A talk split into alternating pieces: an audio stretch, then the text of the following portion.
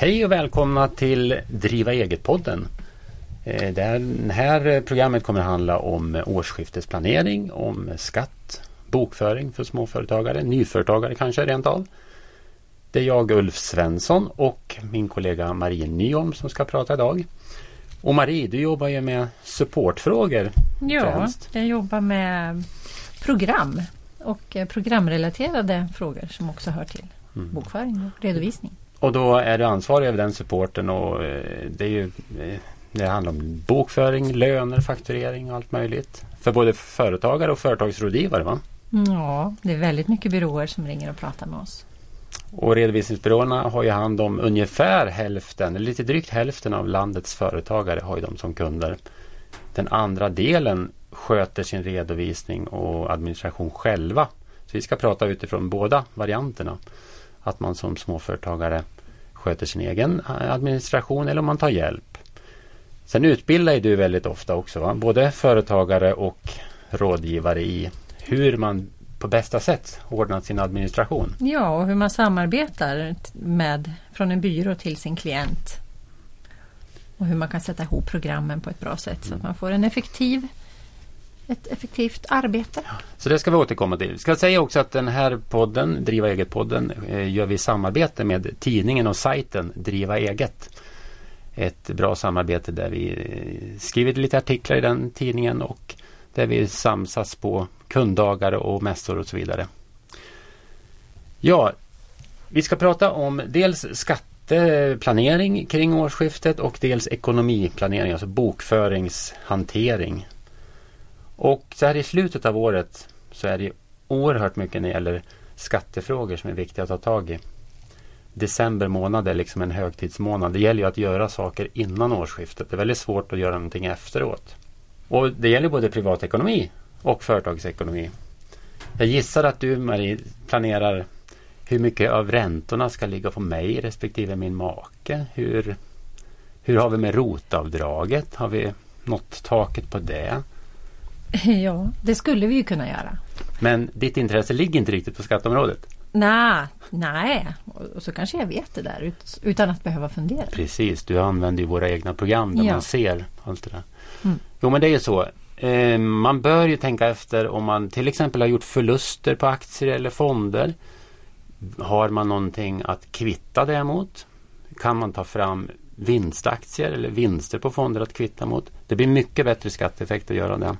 Och det måste man göra senast vid årsskiftet. Annars så blir det fastställt en förlust som ger kanske dålig skattereduktion. Rotavdrag. Det finns ett takbelopp. Men för att kunna nyttja fullt, då måste man kanske se till att inkomsten är tillräckligt hög.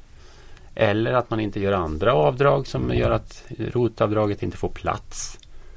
Då kanske det gäller att lägga över mer av räntorna på till exempel maken. Det kan vara lite sån planering som behöver göras nu. Men det är privat som du pratar nu. Det är privat, men hur många av företagarna har inte enskild firma? Och företagare med aktiebolag tar ut lön, så att det hänger ihop. Så att har man aktiebolag, då kanske man ska justera sin lön bara för att kunna nyttja fullt rotavdrag till exempel. Har man enskild firma kanske man ska lägga inkomsten på viss nivå. Om man nu har möjlighet att justera inkomst. Det kanske inte alla som har. Nej, men det finns väl också andra anledningar till varför man vill justera inkomsten i ett aktiebolag? Ja, man brukar ju säga som tumregel, om man nu har råd, alltså att det går så tillräckligt bra i bolaget eller om man nu har enskild firma, att det går tillräckligt bra i företaget, så bör man försöka sikta på en inkomst som ligger vid brytpunkten.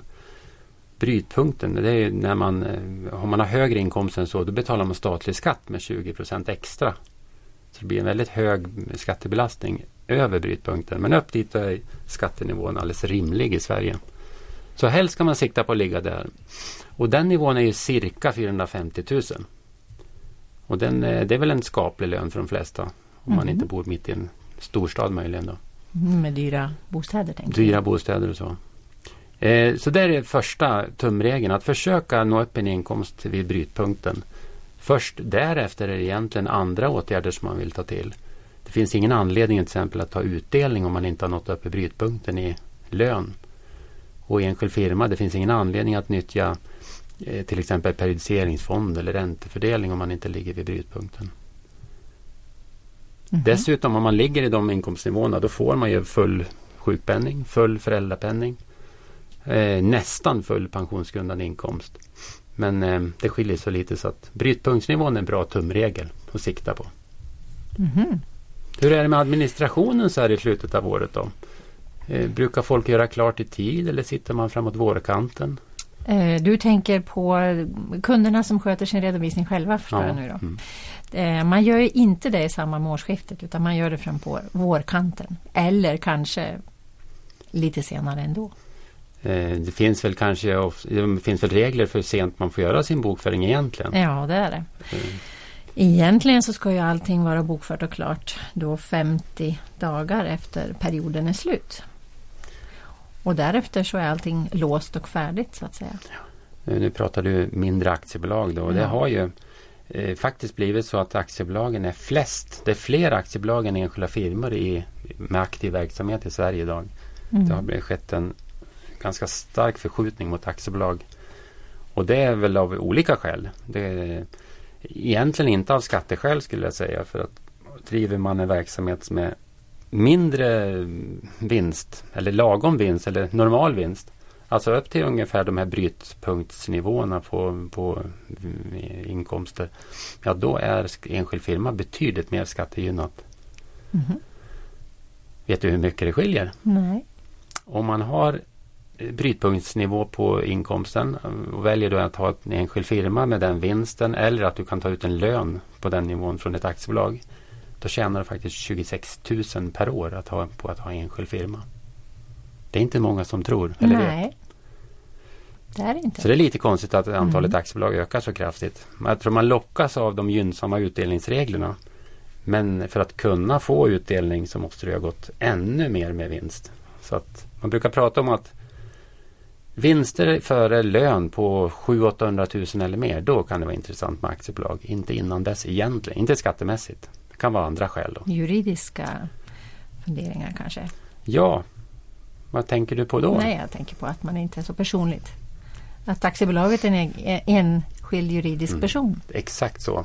Det är personligt ansvar i enskild firma förstås, för man är ju på det personnumret. I ett aktiebolag har man begränsat ansvar, så det har man en riskfylld verksamhet. Eller om man tänker sig att det finns en potentiell risk för konkurs, ja då är aktiebolag att föredra, absolut.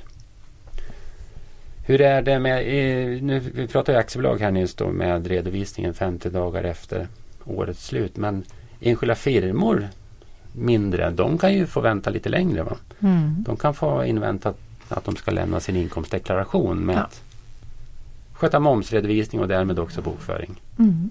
Så då brukar vi se en uppgång i supporten framåt april. Mm. Det gör vi. Vi har en uppgång i januari och i början av februari, men det beror ju inte på redovisning. Det kan ha med löneregistreringar och kontrolluppgifter och sånt att göra. Mm. Sen så tar det om igen i april och då handlar det om mycket bokföring och bokslut. Och bokslut säger du då, enskild firma ska göra bokslut. Mm. Det är inte lika avancerat som en årsredovisning i ett aktiebolag väl? Nej, man gör ett så kallat förenklat årsbokslut. Men det ska ju ändå stämmas av och kontrolleras och göras de här sakerna som man gör inför ett årsbyte. Nu kommer det nya regler som säger K2-årsbokslut för enskild firma. Och det är väl egentligen inte särskilt mycket mer avancerat än ett förenklat årsbokslut, men lite mer formalia kring det här då. Jag vet att redovisningsbyråer sällan gör förenklade årsbokslut. De har gjort traditionella årsbokslut även för enskild firma. Men vi får väl se vad som händer med om företagare som själva ska göra, om de kommer göra K2-årsbokslut eller K1 förenklat årsbokslut. Jag är inte säker på att alla egentligen vet vad de gör idag. Nej, och alla känner inte igen de här benämningarna heller. Nej. Men man kan väl säga att det viktigaste är att man faktiskt gör en sammanställning. Man har bokfört så korrekt som möjligt och den sammanställer man på ett visst sätt som ska in via deklarationen till slut då. Alltså att det utmynnar ju en NE-deklaration om man har en enskild firma. Och där framgår ju vilka tillgångar man ska ange, skulder man ska ange, vilka intäktsposter och sådär som ska med. Mm. och vilken vinst man har.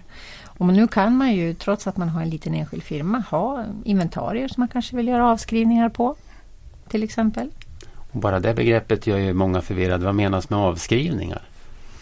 Ja, det menas så att jag har köpt in någonting som är stort och dyrt och kommer att räcka länge. Och då ska den kostnaden fördelas över de år som den håller. Så om jag nu här i december tänker att oj vilken vinst jag har, det blir mycket skatt, och så springer jag och köper en stor ny maskin eller stor inventarie som är dyr, då får jag inte dra av den direkt, menar du? Nej. Då ska det fördelas över ett antal år. Mm. Så den avskrivningen, normalt skattemässigt är det ju oftast på 5 år man fördelar. I bokföringen kan man göra på ett annat sätt, men det är väldigt vanligt att man följer den schablonen även i bokföringen då. Men om jag köper inventarier för till exempel 15 eller 20 000, kan jag inte dra ens på de nivåerna direkt? Jo, det kan jag göra. För det finns en särskild regel. Det finns en gräns.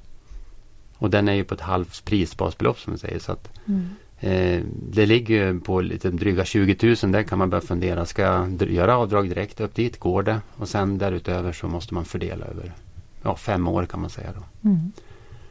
Sen pratar ju många kanske för att minska sin skatt att sätta in på pensionsförsäkring via företaget. Antingen tjänstepensionsförsäkring i ett aktiebolag eller en vanlig pensionsförsäkring från enskild firma.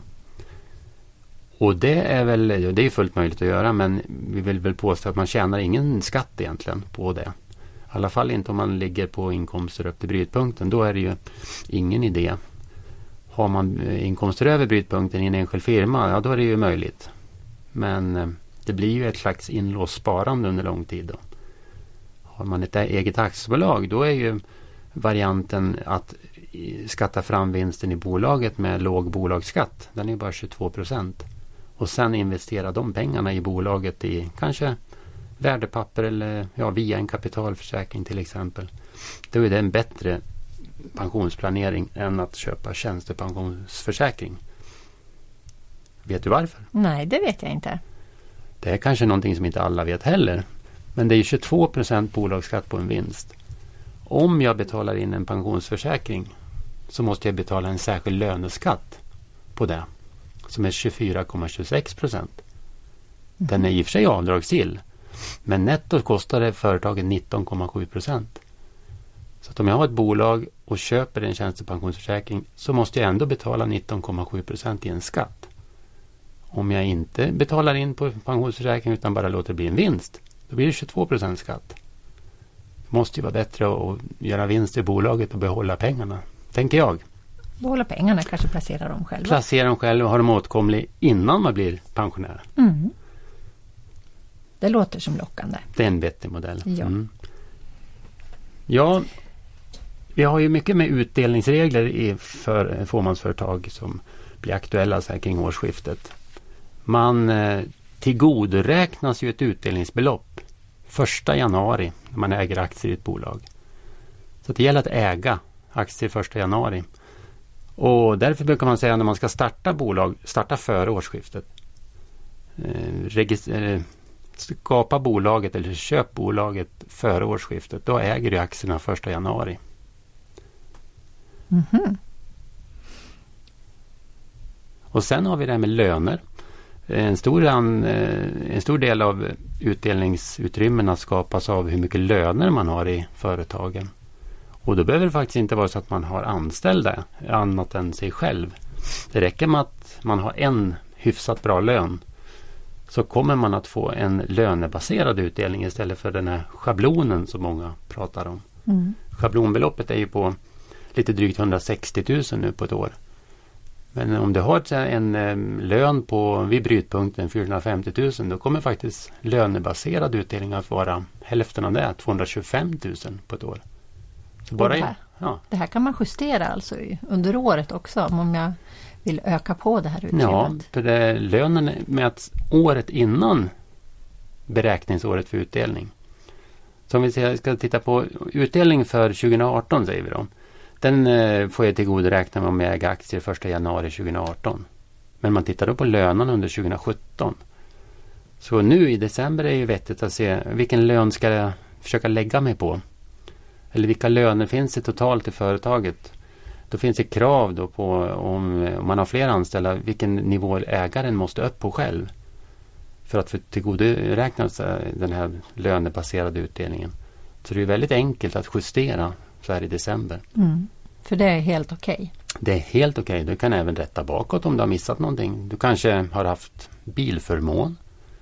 Mm. Förmånsvärden räknas inte in i löneunderlaget eller i den här lönekravsberäkningen. Då men då kan man ändra det, va? Då omvandlar man det, ja. Hur gör man då? Ja. Man gör en så kallad löneväxling. Ja, en omvänd. En omvänd. Ja. Det har du suttit och slitit med i lönesupporten några gånger, va? Mm. Eller det är inget slit, det gör man en inställning så räknar man om. Ja, man lägger om inställningarna på de lönearter man använder så att det här läggs på bruttolönen istället för att det bara är en förmån. Man ökar bruttolönen och så gör man samtidigt ett nettolöneavdrag som minskar förmånsvärdet för till exempel bilen. Mm. Väldigt enkelt, och helst ska man ju göra det nu under året, men lite retroaktivt kan man gå, men man vill gärna fånga upp det så här inför arbetsgivardeklarationen i januari och kontrolluppgiften i januari förstås. Att göra det senare är lite märkligt. Så att det där med att planera vilken lön, om man har ett aktiebolag, har flera orsaker eller flera verkningar. Utdelningsutrymmena, underlaget för man själv har skattereduktioner, alltså ROT och RUT och så vidare. Om man är enskild firma så är det ju inte utdelningsskäl man planerar för inkomsten, utan det är ju mer skatteskäl rakt av då, att det ger en bra, man får ju jobbskatteavdrag och man får grundavdrag som är väldigt förmånliga upp till brytpunkten. Sen som vi sagt då, så har ju enskild firma lägre socialavgifter som gör att det är mycket mer lönsamt att ha det än aktiebolag på de här lägre nivåerna. Är det något särskilt man kan tänka på om man har klivit över gränsen och blivit pensionär? Ja, faktiskt är det skattemässigt en liksom riktigt gyllene ålder. Och det är sant. Härligt. Det är sant, ja. Man längtar. Mm. Du är väl inte så långt ifrån, eller? Eller ungefär lika långt ifrån som mig. Ja. Ja, ganska exakt faktiskt. Mm. Jo, men och då är frågan vad pensionär är. Alltså plus 65 brukar vi prata om mest. Plus 65 är ju det år man fyller 66 år. Alltså man är 65 år vid årets början, minst. Från 66 året och framåt, då har man betydligt bättre skatteregler. Då har man ett utökat jobbskatteavdrag. De 100 000 första kronorna man har i antingen lön eller vinst i enskild firma, de är det 20% lägre skatt på. Och det betyder att har jag inte så mycket andra inkomster, då är det i princip ingen skatt på de 100 000. Det är ju alldeles lysande. Så oavsett hur mycket jag har i inkomst som plus 65-åring i övrigt, jag kanske har jättestora tjänstepensioner eller så, så är det ändå toppen om jag kan få till en lön eller en vinst i enskild firma på 100 000.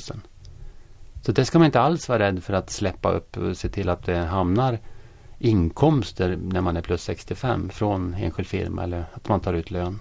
Det blir väldigt lågt beskattat. Och dessutom då är det ju halverade socialavgifter. Det är bara 16%, så det är ju extra bonus liksom. Det blir alltså bara bättre? Det blir bara bättre. Mm. Och då kan man ju tänka om man ligger i åldrarna, alltså några år före 65 eller alldeles innan, så är det ju inte så dumt om man kanske sänker sin inkomst nu skattemässigt och sen plockar fram lite grann efter 65. Och hur gör man det? På ett väldigt smidigt sätt. Jag i enskild firma är ju periodiseringsfond, alldeles lysande. Då kan du ju sätta av 30% av överskottet. Skjuta det framför dig i deklarationen i 6 år. Du får ju fritt ta fram när du vill, men upp till 6 år. Och så får man göra en sån avsättning varje år, så att du kan ha 6 års sådana här fonder avsatta parallellt. Och planerar du bra då och startar vid 60-årsåldern ungefär, så kommer du kunna ha väldigt mycket som löses upp till mycket lägre beskattning efter 65. Så man ska senast dra igång sin firma efter 60 alltså? Ja, det vore bra om man senast startar ungefär då. Mm. Det är idealiskt. Och har man redan en verksamhet igång, du kanske har ett aktiebolag som går ganska bra. Ja, varför inte starta en enskild firma också då? Eller kanske byta till enskild firma faktiskt. Mm. Men att ha parallellt är inte alls tokigt. Bolaget behåller ju säkert då. och kanske rent av lägger dig i vila, i träda. Så parallellt när du kör enskild firma så har du ett trädabolag, vilande bolag, som du plockar utdelningar ur, och efter 6 år när karenstiden har gått ut, som det kallas, då kan du få ut alla pengar till väldigt låg skatt. Mm. Det är kanske inte det första man tänker på om man är ung och startar företag, men det finns väldigt mycket att göra just i de där åldrarna. Nu startar ju allt fler företag i högre ålder. Mm. Ungefär 1/3 av alla plus 65-åringar vill jobba vidare eller starta företag. Och själva bestämma över sina dagar. Ja, gissa. De har ju en grundtrygghet från staten dessutom. Mm. Då går det ju lättare. Mm. Men ja. Pensionen kan man ju också plocka ut från 61 års ålder. Och det är ju inte heller så dumt att tänka på. Nu kommer vi in i ett nytt år här, och är man 61 år fyllda men inte 66 års år, alltså de där åren mellan 61 och 65 ska man säga. Har man enskild firma då och tar ut hel ålderspension hela året, tar ut statliga pensionen januari till december, då får man lägre socialavgifter i enskilda firman. En mycket märklig regel, men det är en halvering. Jaha. Så det är också ett litet tips. Och dessutom tar man ut pension kanske man får åka billigare på tåg eller gå in billigare på bio. Så jag vet inte, det är lite olika. Ja, det är klart. Bara att man heter pensionär. Mm. Man blir kallad pensionär så fort man börjar ta ut lite pension alltså. Okej. Väldigt flytande gräns när man faktiskt är pensionär. Man har ju möjlighet, om man är anställd kan man ju jobba kvar till 67. Då har man en avgångsskyldighet som det heter. Då är ju inte pensioneringen förrän dess då. Statliga pensionen kan man ta ut från 61. Tjänstepensioner ofta från 55. Så man kan ju vara pensionär när man nästan vill själv. När man har råd. Mm. Men ska vi gå in på det här med administration och bokföring igen då? När vi pratar så mycket skatter. Om man ska sköta sin administration själv, är det lämpligt att ta tag i det nu när det är ett årsskifte, tycker du? Ja, ska man hantera sin bokföring, sin administration själv, så är det ju absolut lämpligast att göra det under hela året, naturligtvis. Ja, det förstår jag. Ja, men det händer ju att man inte gör det. Mm. Men det kan vara bra att man börjar fundera över det nu och samla ihop alla sina papper och stämma av så att allting blir riktigt när det väl blir dags här. Innan deklaration nästa år, eller efter årsskiftet då. Men är det enkelt att sköta sånt här själv? Är det inte svårt med bokföring? Ja, både ja och nej. Det kan vara svårt om man tror att det här är någonting som ska vara väldigt enkelt och att man borde fixa det. Det behöver inte vara så lätt för alla. Så att hjälp från en byrå så här i slutet av året skulle jag nog kan man faktiskt tänka sig. Mm, så att många skulle tjäna på rent av. Man gör det mycket själv men betalar för lite tid i alla fall hos en byrå som hjälper en. Ja, kontrollera så att allting ser riktigt ut, så att man inte har gjort något helt galet som kan också kosta pengar senare. Kan det ibland vara så att det är vettigare att använda en byrå löpande och att inte göra så mycket själv? Ja, det kan det vara. Och det beror på vad man har för arbete med sin byrå och vilka verktyg man använder, naturligtvis. Om jag nu tänker så här då, modernare former av byråer, alltså moderna redovisningsbyråer, då behöver det ju inte bli särskilt dyrt att samarbeta med byrån och låta byrån göra en hel del av jobbet. Nej, därför att alla verktyg som finns nu gör ganska mycket av jobbet åt byråerna. Det jobb som de har gjort tidigare med bokföring och avstämning och sånt här sker automatiskt via programmen. Programmen kan tolka, fota och bokföra helt automatiskt via robotar. Så att det behöver inte kosta så mycket för en företagare att ha kontakt med en byrå. Och byrån kan också plocka in fler kunder under sin tid. Det är väl så att man ser priser på sådär 600-700 kronor i månaden inklusive allt. Då är bokslut och deklaration även i det priset. Mm. Och den löpande redovisningen. Mm. Men det bygger på att du som företagare är lite aktiv själv också. Ja, man måste lära sig att hantera det här och vara noga att göra lika varje gång så att säga. Om jag är ute och handlar något så ska jag direkt fota kvittot, leverera det via något tekniskt hjälpmedel till byrån. Och så att man inte sitter där med högar och att missa saker. Nu är ju det här vår egen podd på Björn Lundén Information, så att du får ju även göra viss reklam, Marie, för våra egna produkter. Mm. Vad skulle du rekommendera en mindre företagare som inte kanske är superråd av det här med administration? Inte så drömmer inte om att starta egen redovisningsbyrå, utan man vill få det lätt fixat bara.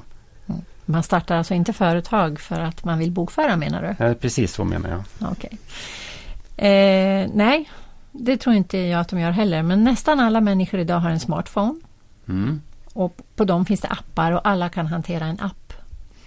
Och med vår app som då heter Digitala Företaget fotar man kvitton och man skapar fakturer via en app väldigt enkelt och smidigt. Och det är allt som man behöver göra egentligen. Du menar att du fakturerar direkt i appen? Ja, man fakturerar och mejlar iväg fakturan. Men du behöver inte skriva ut fakturorna då? Nej, det behöver jag inte göra.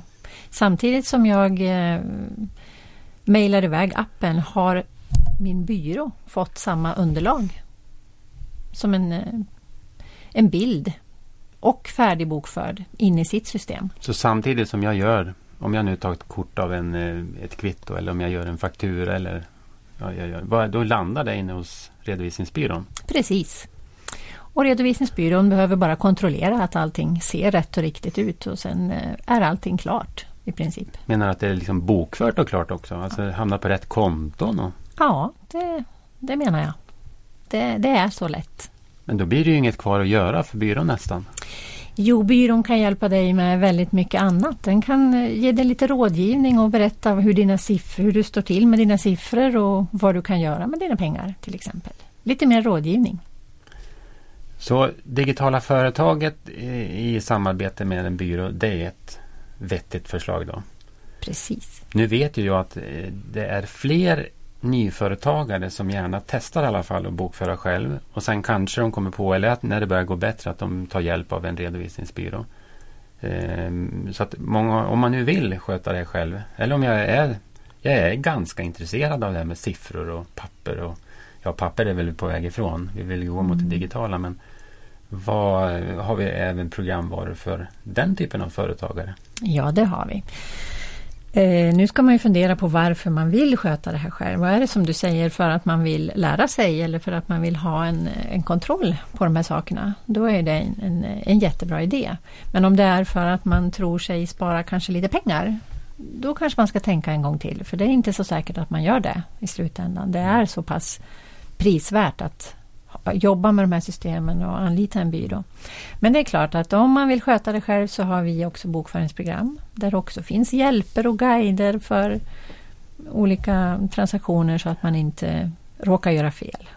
Nu är väl det här med bokföringen säger man ju ofta, men det är ju inte bara bokföring. Administration kanske är ett bättre begrepp, men det är också så här diffust. Vad gör man egentligen i ett företag?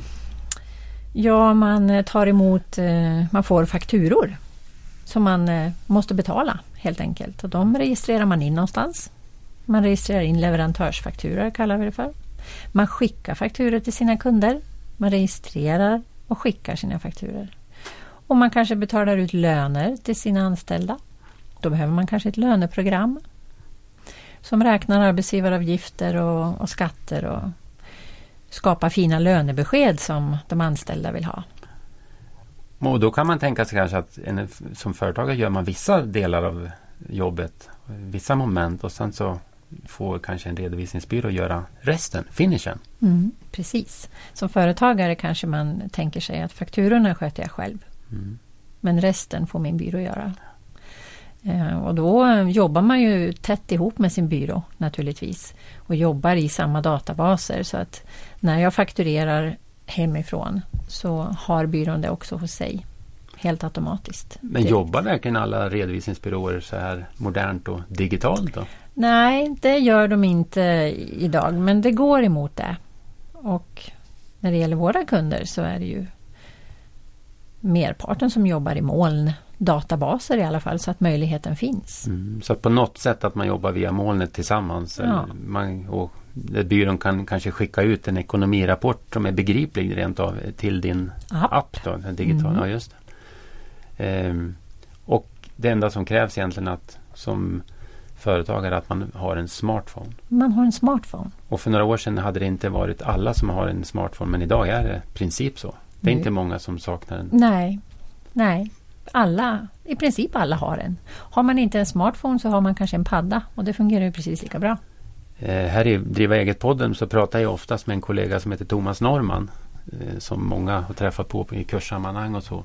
Han var ju en av de sista människorna jag känner till som skaffade smartphone och det gjorde han nu under det här året. Mm. Och den använde han nu oavbrutet. Hela tiden. Så att han är frälst. Så jag tror att alla kommer att ha smartphone inom kort när han nu äntligen har skaffat en. Men då vet vi att det är mycket att det gäller att se till att bokföringen är avstämd och klar. Avstämd betyder att man har sett till att rätt kostnader och intäkter är på rätt år så att inte man glömmer något så att det halkar in på nästa år, att rätt moms är bokförd. Och sen beror det på som sagt vilken företagsform du har, vilken omsättning, alltså vilken försäljning du har. Det styr ju när du ska redovisa momsen och det styr när bokföringen ska vara klar.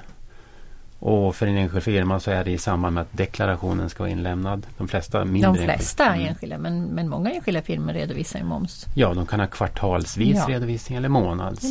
Ja. Och i aktiebolag är det lite viktigare att få det avstämt och klart snabbare. Det brukar vara så. Och få till det här rätt och med att lönen hamnar på rätt år och att man fångar upp din kontrolluppgift och sådär. Och sen ska ju en deklaration in så småningom. Och i ett aktiebolag då gör man ju, jag sa det, en enskild firma gör man ett årsbokslut, men i ett aktiebolag gör man en årsredovisning. Måste man ha en byrå till det? Det måste man väl heller inte. Nu frågar du mig, men det är du som är expert på det här med program. Ja, är det möjligtvis så att vi har ett bra digitalt program även för det? Det har vi. Så om jag ska prata mot mig själv lite grann här nu då. Jag tycker ju faktiskt att byråer är en jättebra hjälp att ha och en trygghet för en företagare.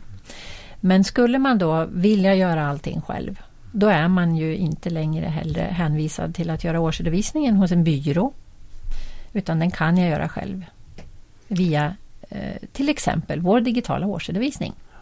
Så att den tjänst som vi har som heter digitala årsredovisningen som ligger i den här serien. Digitala företaget heter ju liksom hela serien och i den ligger digitala årsredovisningen som en del. Den lyfter man in filen från bokföringsprogrammet kan man säga. Man har gjort det, bokföring klar. Då lyfter man in en fil till digitala årsredovisningen programmet. Och den skulle det vara så att man har missat lite grann i bokföringen. Det finns ju några vanliga fel som man glömmer så här i slutet av året när man kanske inte jobbar med det dagligen. Typiskt sätt att bokföra klart årets resultat. Eller bokföra upp årets skatt i ett aktiebolag. Några sådana små. Det kan programmet digitala årsredovisningen hjälpa till med. Liksom. Fixa till så att underlaget blir rätt. Man följer en guide och följer instruktionerna och stoppar in siffror vart efter. Och då mynnar det ut i en årsredovisning enligt reglerna som kallas för K2. Och det är för alla mindre aktiebolag. Som man sen då kan skriva ut och lämna in till Bolagsverket. Nu kommer det från april nästa år, april 2018, att bli möjligt att lämna in via en e-tjänst, den här årsredovisningen. Det hoppas vi mycket på. Det kan man ju idag med deklarationer till Skatteverket. Men årsredovisningar har man ändå inte kunnat lämna på via digitala media. Men från april är det tänkt att det ska ske. Och då blir det ju väldigt lätt att jobba via den här digitala årsredovisningen-tjänsten som vi har. Men som sagt, man ska ju vara lite ödmjuk sådär. Ta hjälp, betala lite extra för den rådgivningen. Och kanske kommer ni fram till att det enklaste är att samarbeta med en redovisningsbyrå.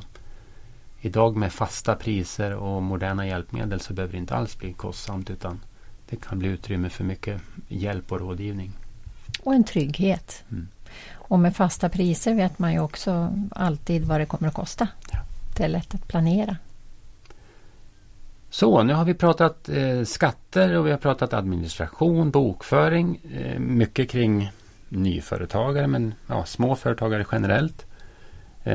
Det finns ju alltid mycket att tänka på när man driver eget. Och skatteregler förändras ju hela tiden, bokföringsregler är inte lika ofta.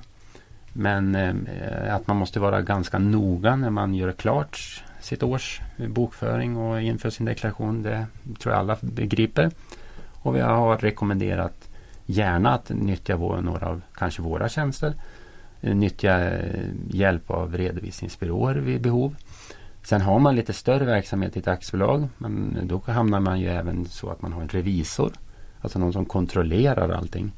Men då har man ju kommit en god bit på väg i sitt företagande. Då är man ju inte riktigt ett litet företag längre.